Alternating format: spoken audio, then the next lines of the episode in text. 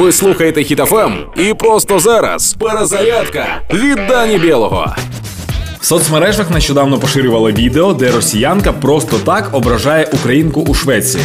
Через те, що ролик дуже швидко розлетівся, ту нечемну тьотю звільнили з роботи. Та вчора я побачив відео, де у Німеччині п'яна парочка з Росії просто так щепляється до українки. Ображав її типовий руський мужичок, сміливість якого залежить від того, хто перед ним стоїть. А сьогодні виявилося, що моя знайома також зіткнулася з нападками росіян у Німеччині, тому що вона мала українську символіку.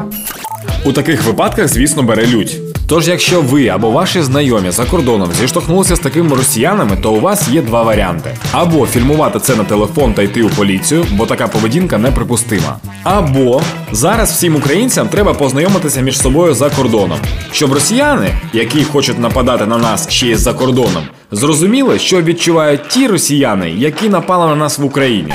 Сподіваюся, це зрозуміло. Де б ми не були, працюємо та тримаємося разом. Разом перемагаємо. Слава Україні! Проект Перезарядка на Хітофем від Дані Білого. Слухайте на сайті HitFM.ua та у подкасті «Хеппі ранок» на Google Podcasts та Apple Podcasts.